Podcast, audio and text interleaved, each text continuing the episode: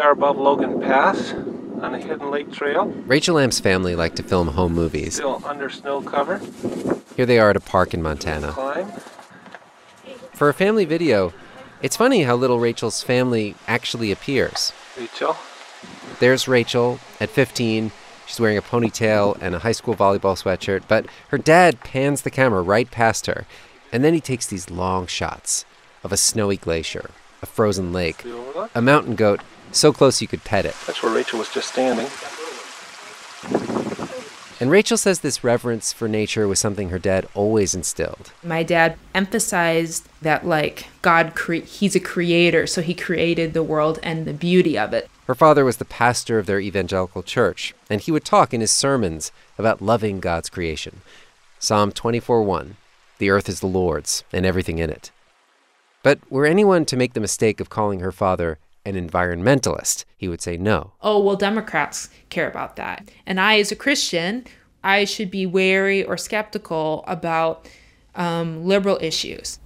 I didn't even know you could study the environment until I was a senior in high school and I decided to take this like intro to environmental science class. I was like, you know, I've inherited uh, skepticism about this. So I took it and I was like, oh, wow. It was like a very intense reaction. I remember feeling really like um, convicted. Like the spirit convicted me. Like as a Christian, I, I had to take this seriously and I had to do something about it. Rachel started caring for environmental causes, not despite her Christian faith, but because of it. It's biblical and so connected fundamentally to what it means to be a Christian. Why is it that all of these Christians that I knew didn't see it that way? Why was that? It turns out that Rachel was not the only one asking this question, and not the only one trying to weave together Christianity and conservation. That same year, 2008, that Rachel was taking that high school class, two men were sitting on a couch. Actually, the couch was on the beach. Hell, let's face it, we're polar opposites. We couldn't be further apart. In this TV spot, you see Reverend Al Sharpton, left wing activist from New York City, sitting next to right wing evangelist Pat Robertson, talking about the one issue they both support. Tell them what it is, Reverend Pat. That would be our planet. Taking care of it is extremely important. We all need to work together, liberals and conservatives. So get involved. This was a time when a lot of evangelicals were saying that fighting climate change was the Christian thing to do.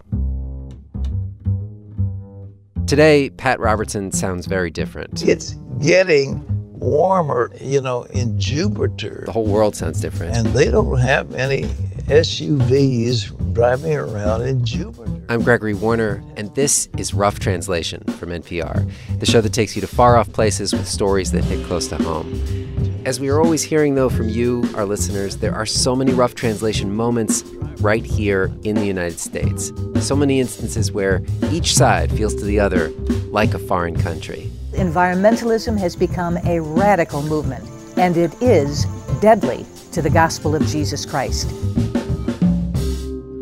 If you read the news these days, it can feel like evangelicals and environmentalists, they're in two totally separate camps.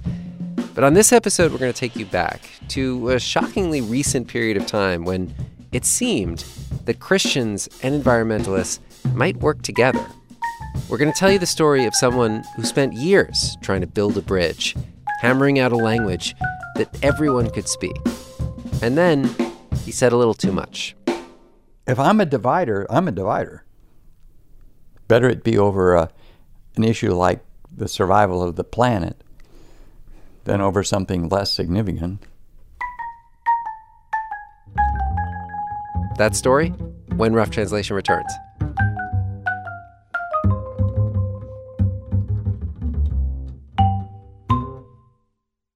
This message comes from NPR sponsor Discover. With the Discover It Miles card, you can go further than you've ever gone before, like sun in your face, book in your hand, kids playing in the sand further. Because the Discover It Miles card offers unlimited 1.5 miles on every purchase, and they'll automatically match all the miles you earn at the end of your first year. Get out there with your Discover It Miles card today. Limitations apply. Discover match for new card members only. Learn more at discover.com/travel.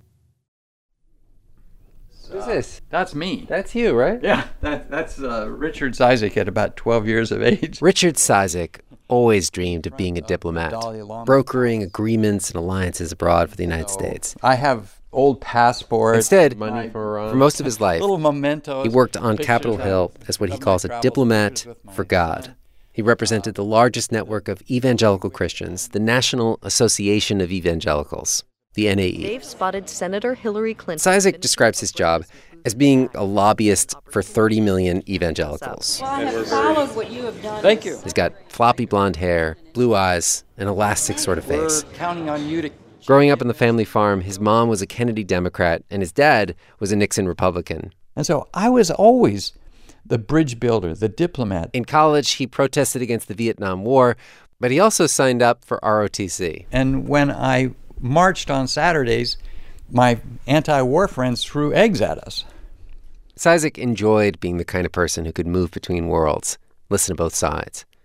But he also felt confused about what he believed in. And so I came home from my third year of college to work for college tuition, and I was invited by a friend to a Baptist church. And I heard an altar call. Didn't know at the time even what an altar call was.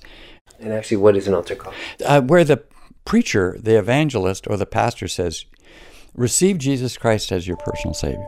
And if you don't, you're turning away God. You're saying no to the Creator. In 1972, when Cizik became an evangelical, that did not mean subscribing to one political party, voting Republican. That would happen by the end of the decade. In behalf of more than 30 million evangelical Christians in America, we welcome you, Governor Ronald Reagan. That's when Cizik gets a job at the National Association of Evangelicals. It was clear that evangelicals were a force to be reckoned with, you know, opposing gay rights, opposing abortion. But he wants to do more than the family value stuff. He imagines an even bigger role for Christians in politics. I wrote a letter to the White House suggesting to the president, newly elected Ronald Reagan, that he ought to give a major speech on the morality of the Soviet Union and nuclear arms. And speechwriters at the White House, they called me up and they said, We like this. Come meet with us. Ladies and gentlemen, the President of the United States, Ronald Reagan.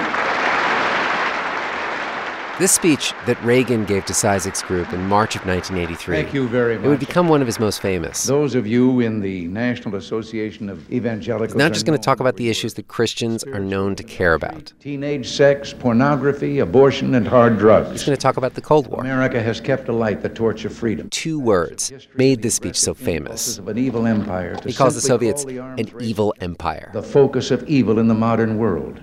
Reagan took something that had not been a Christian issue and made it one. Reagan was challenging the evangelicals not to sit on the sidelines. Were you pleased? Oh, of course. I mean, this was like a coup on my part. He was the guy who invited Reagan to speak. My cred, my street cred with this conservative group that I'd come to work for was established. Eventually, Cizik became vice president for government affairs at the NAE, and as evangelicals started getting more political power, this funny thing happened where non Christians would approach Cizik just to get his support on some piece of legislation. And Cizik was open. We'll join with the ACLU, the dreaded ACLU, to pass the Prison Rape Reform Act. He felt like speaking out on other issues that would actually give evangelicals more clout. We'll join with feminists to pass the Trafficking Victims Protection Act. And then Cizik gets an invitation that he has to think hard about. The invitation is to Oxford, England, for a big conference on global warming. So you're at your desk to get this invitation. You automatically, you're sure you want to take it? Is there any doubts? No, no, no. I, I again have to calculate, and I ask the chair of the board at the time, and she says you shouldn't go. Because why? One, um, skepticism about mainstream science. You know, there is this syllogism. Scientists believe in climate change. Scientists believe in evolution. So we don't believe the scientists. Right. So you can you can do uh, prison reform. You can you can talk about nuclear arms. You can certainly talk about poverty. Yeah. But climate change. No. And there was another problem. One sticky word in the Bible. And God said, Let us make man in our image, after our likeness, and let them have dominion over the fish of the sea. Dominion over the earth. It's right there in the scripture. Mankind can do with the planet as he sees fit. And over every creeping thing that creepeth upon the earth. The way a lot of Christians understood dominion is that people are the reason for creation. The only thing that matters to God is that people's souls are saved. So it's irrelevant how many animals go extinct. And according to that interpretation, Cizik had no business at a global warming conference. But some Christian thinkers had been chipping away at this interpretation of the word. They'd gone back to the original Hebrew and argued that dominion was more like stewardship, like a parent taking care of their child. And this was part of a whole eco theology that became known as creation care, saying that environmental science and Christian values actually had a lot in common. Advocates of this idea would send out packets to pastors with ideas for eco sermons and Bible verses like Revelation 11:18, "The time has come to destroy those who destroy the earth." Which brings us back to that invitation that fell on Cizik's desk in 2002. It came from a fellow evangelical who was also a climate scientist. The two things belong together. You cannot divorce science from the creator who made it all. Sir John Houghton organized the Oxford Conference, and as he later told PBS, he'd zeroed in on Cizik, God's diplomat. And if he, with the influential position he had, could do something about it, I was just hoping he would. Cizik had asked the chair of the NAE about this Oxford conference, and she warned him. You shouldn't go. And I said, Well, I'm inclined to go. And she said, Well, if you are, then Richard, just don't sign any statements or champion any causes. Just go and learn. I said, Don't worry.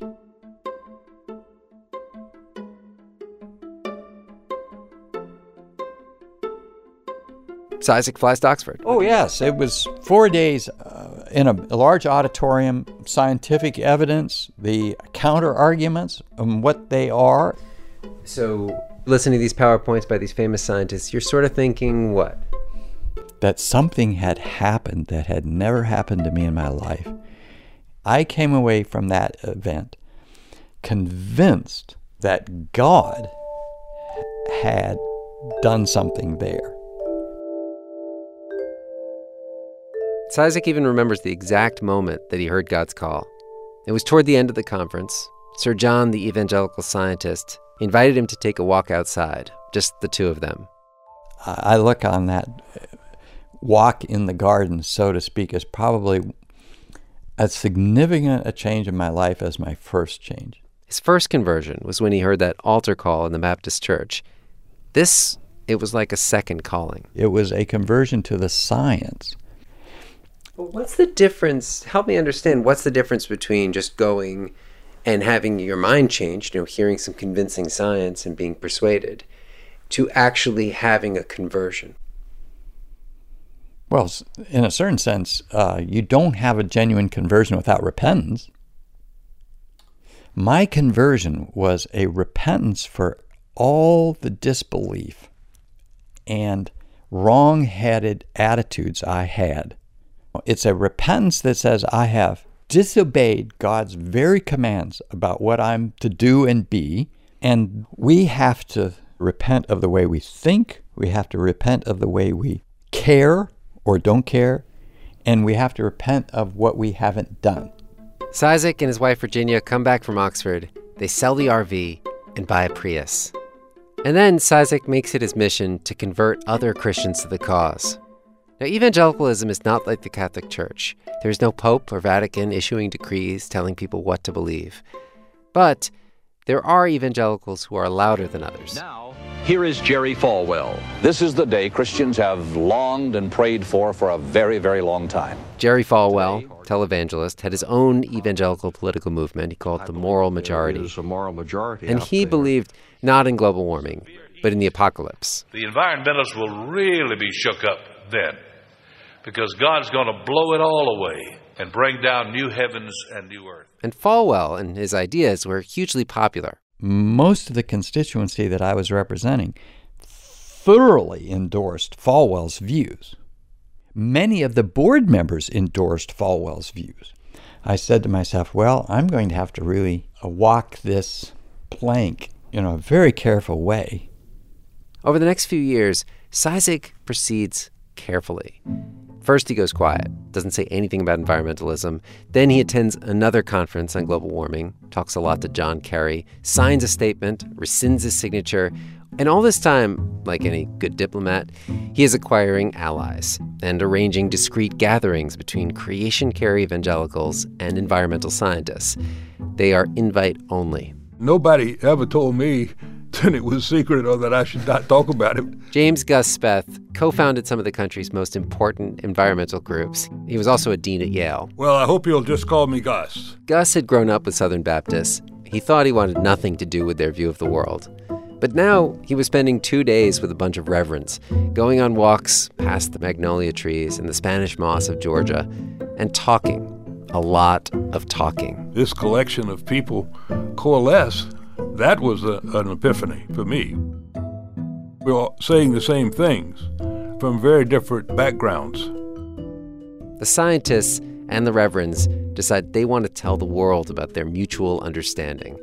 So they all get around a big conference table, and the very first sentence that the evangelicals propose is this one We search for common ground in the protection of the creation. One word was perhaps a bit challenging and that was the word creation. So your concern was creation would suggest that the world has a creator of some type, and you know, then there's this whole creationism uh, out there. And if the word dominion had been the big hurdle for evangelicals, now there was a new problem: getting the environmentalists to accept a little God in the room. For Gus, he was not at all sure that he was going to be able to sign this thing. Well, I guess I paused for uh, a period to think about it. In that pause, he thought of the many millions of voters who call themselves evangelical. There are a lot of evangelicals out there, and uh, they're very effective uh, politically. Gus thought about the sway that American churches had on lawmakers lawmakers who were at the time seriously debating some of the policies that Gus had been fighting for. Senator John McCain, Joe Lieberman unveiled their plan to require. We've got to start reducing the emissions of greenhouse gases now. Thank you. And up next, a Republican perspective from a GOP senator who wants significant action on climate change. But it seemed like this word creation, it might be a kind of open sesame. Yes, useful. And so Gus overcame his concerns. I got over it and uh, and had a you know took a, a broader view of the creation and was happy with the statement. Very happy. Richard Cizik, welcome to Fresh Air. Why have you taken on global warming as an issue? Thank you, Terry. It's a delight to be with you. Cizik himself goes public well, as a spokesperson for Creation Care. God makes a claim on them for, right in the scriptures. And he was convincing well known pastors to take on the cause of climate change in a public way. It is the poor and the needy. They're talking about extreme weather patterns that disproportionately affect the poor. Tornadoes in the Midwest and what appears to be a rise in the number of wildfires in the West. And calling out Christians to do something about it. I think of the words of Jesus when he said, Love your neighbor as yourself. These folks were preachers. Gus Speth had a kind of conversion of his own. He thought about all the ways he talked about the environment over the decades biodiversity loss and pollution and climate change. And he realized these evangelicals were more persuasive. The main threats to the environment, they are selfishness and greed and pride. And for that, we need a spiritual and cultural transformation. So if we love our neighbor and we cherish God's creation, maybe we should ask, what would Jesus drive? Maybe the most surprising thing about listening to the speeches during this period was not that some evangelicals started sounding like environmentalists, but that some environmentalists started sounding like preachers. I, I don't proselytize my own beliefs, but I. You could even hear Al Gore adopting the language of creation care. I believe that the purpose of life is to glorify God, and you cannot do it while heaping contempt on God's creation. Uh, and I I think that the joining of this debate by the evangelical and faith communities. If you paused at this moment in history, it could really seem like Christians would be ready to not only sign on to the environmental movement, but even take the lead. So, what happened when Rough Translation returns?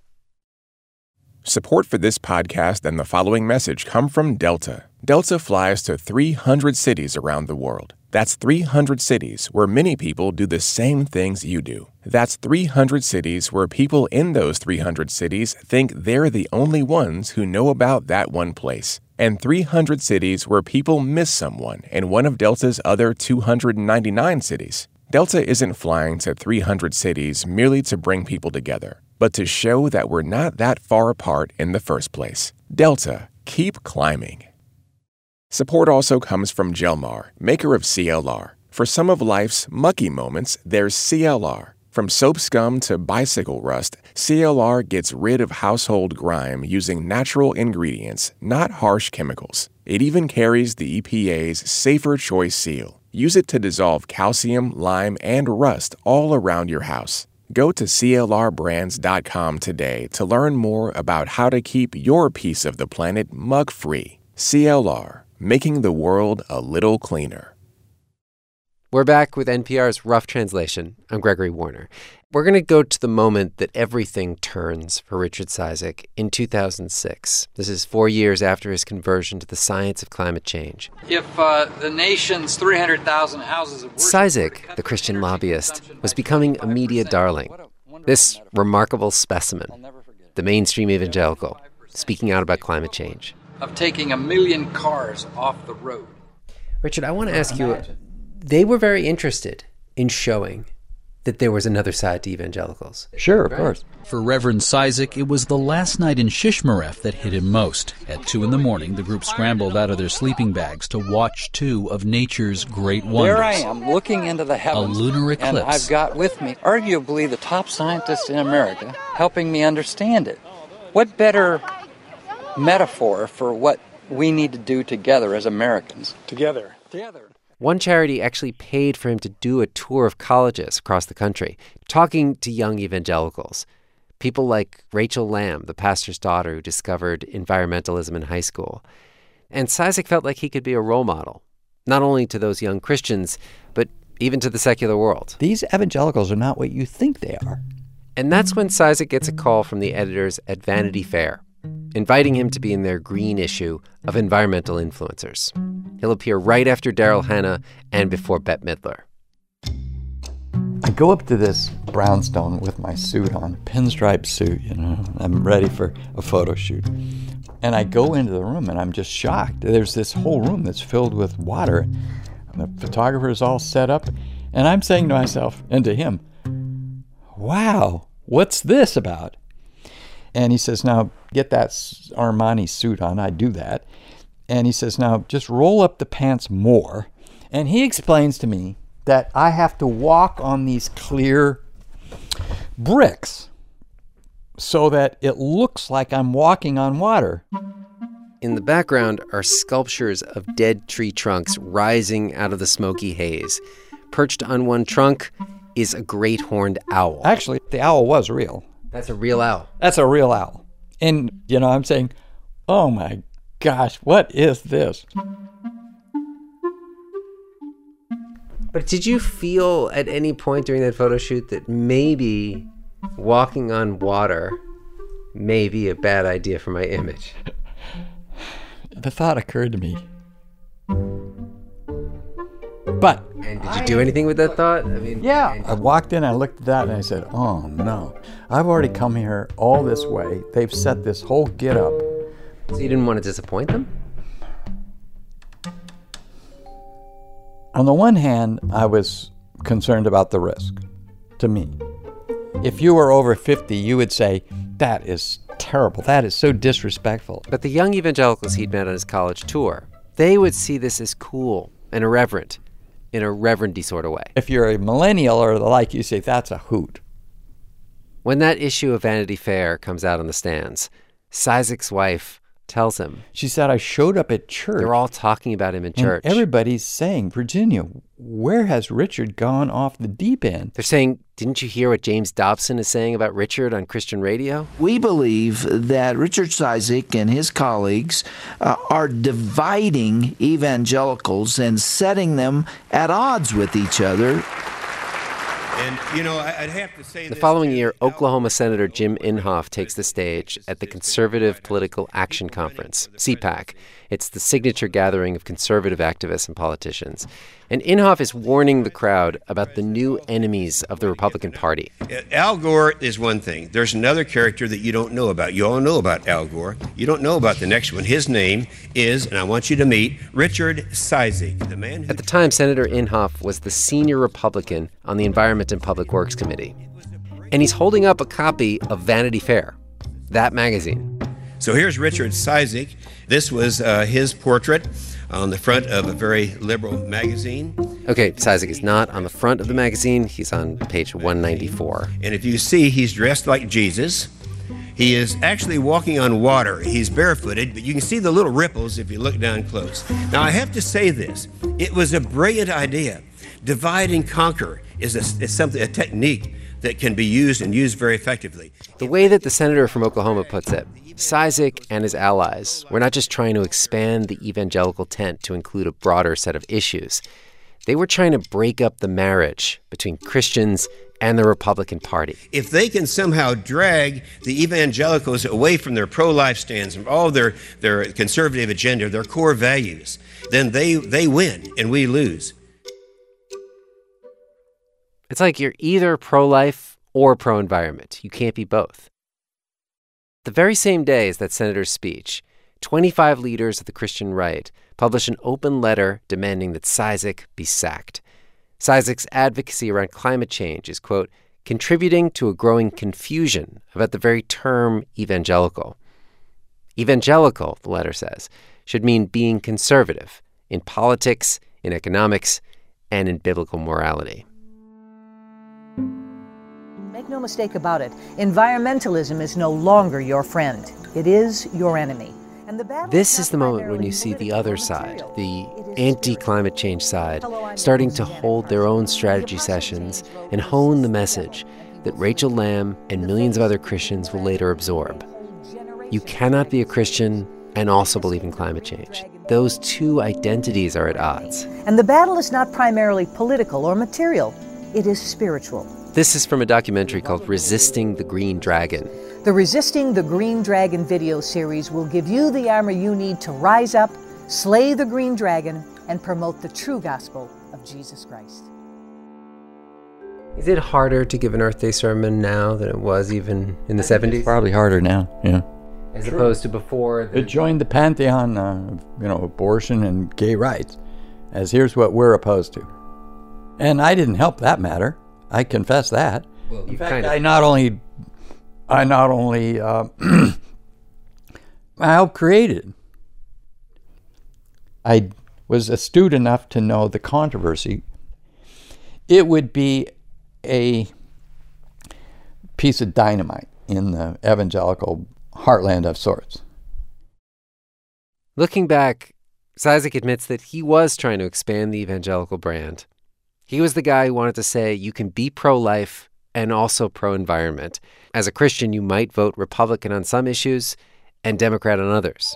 See, you key in on what was my motivation here. It wasn't just about the planet. My motivation wasn't solely about climate change. No, no, no. There was something more at stake, which was who we are as evangelicals and where we fit in the American scene politically. The odd thing, as an outsider hearing this part of the story, is realizing that the way we usually talk about this topic is backwards. What we're told is that evangelical voters are anti environmentalist because it conflicts with how they understand the Bible. What seems closer to the truth is that if you wanted to choose one idea that was so compelling, it could blur the usual lines of tribe and party, it was this idea of caring for God's earth.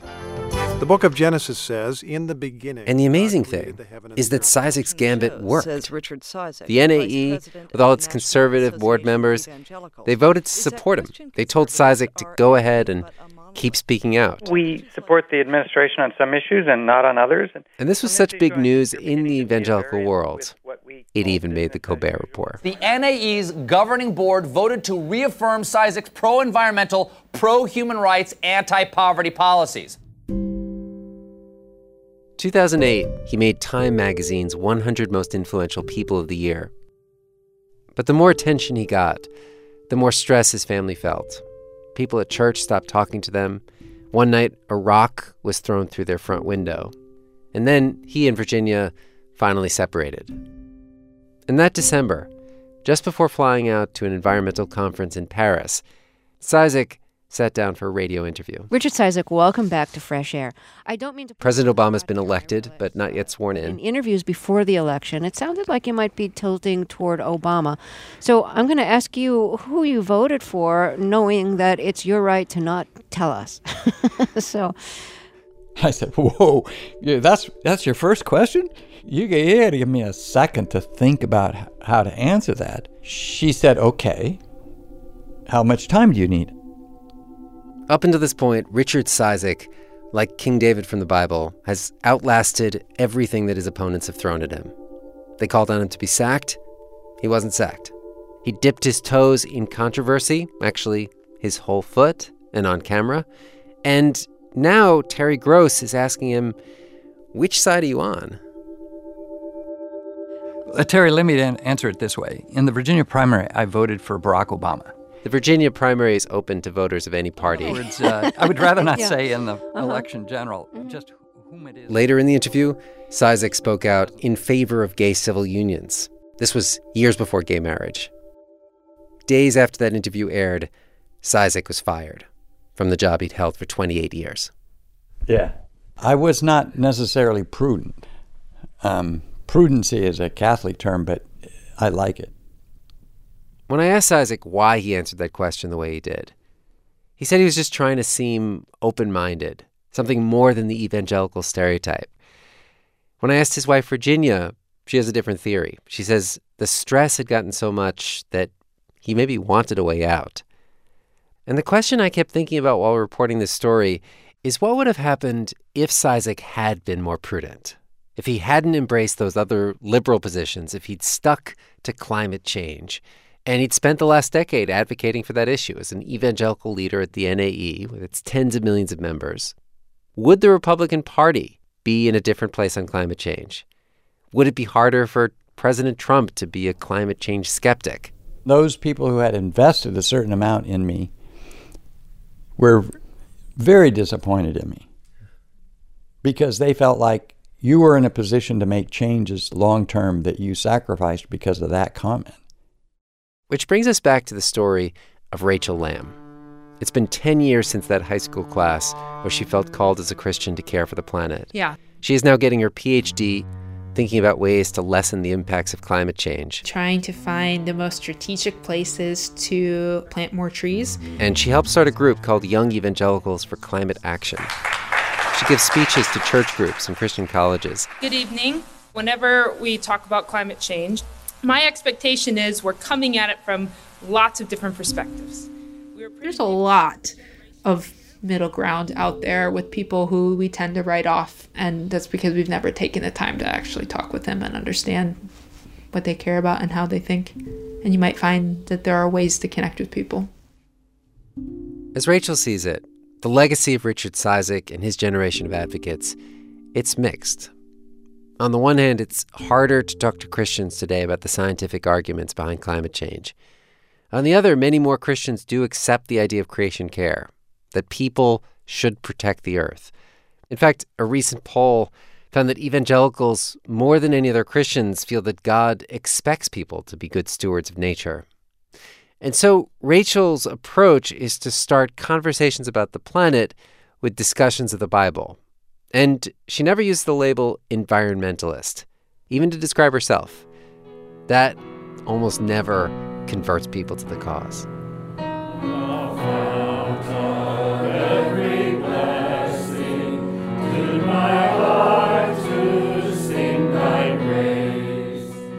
If you're curious to learn more about the history of evangelicals and how this religious group became political, check out the Apocalypse Now episode from the podcast Throughline from NPR. It's the show that goes back in time to understand the present. There was so much research that went into this episode that we have a lot of books and articles and resources to share with you, plus that photo of Richard Cizik walking on water that's on our website at npr.org slash rough translation. Today's episode of Rough Translation was produced by Jess Jiang. Marianne McCune is our editor. And many people listened to this piece and made it better. Thanks to Eric Mennel, Hanna Rosin, Soren Wheeler, Sana Krasikov, and Robert Krulwich. Thanks also to Jim Ball, Virginia Cizik, Cal DeWitt, David Gushee, Molly Worthen, Katharine Wilkinson, and everyone at the Au Institute in Mancelona, Michigan. The Rough Translation Executive Council is Neal Carruth, Chris Turpin, Will Dobson, and Anya Grundmann. Will Chase fact checked this episode. Greta Pittenger helped with research, mastering by Isaac Rodriguez, scoring by Marianne McCune and Mike Cruz. Our project manager is Aaron Register. Our intern is Autumn Barnes. If you'd like more stories like this in your podcast feed, give us a rating or review on Apple Podcasts. It really helps people discover the show. And tell us your story. Send us a line at roughtranslation at npr.org or on Twitter at roughly. I'm at Radio Grego. I'm Gregory Warner, back in two weeks with more Rough Translation.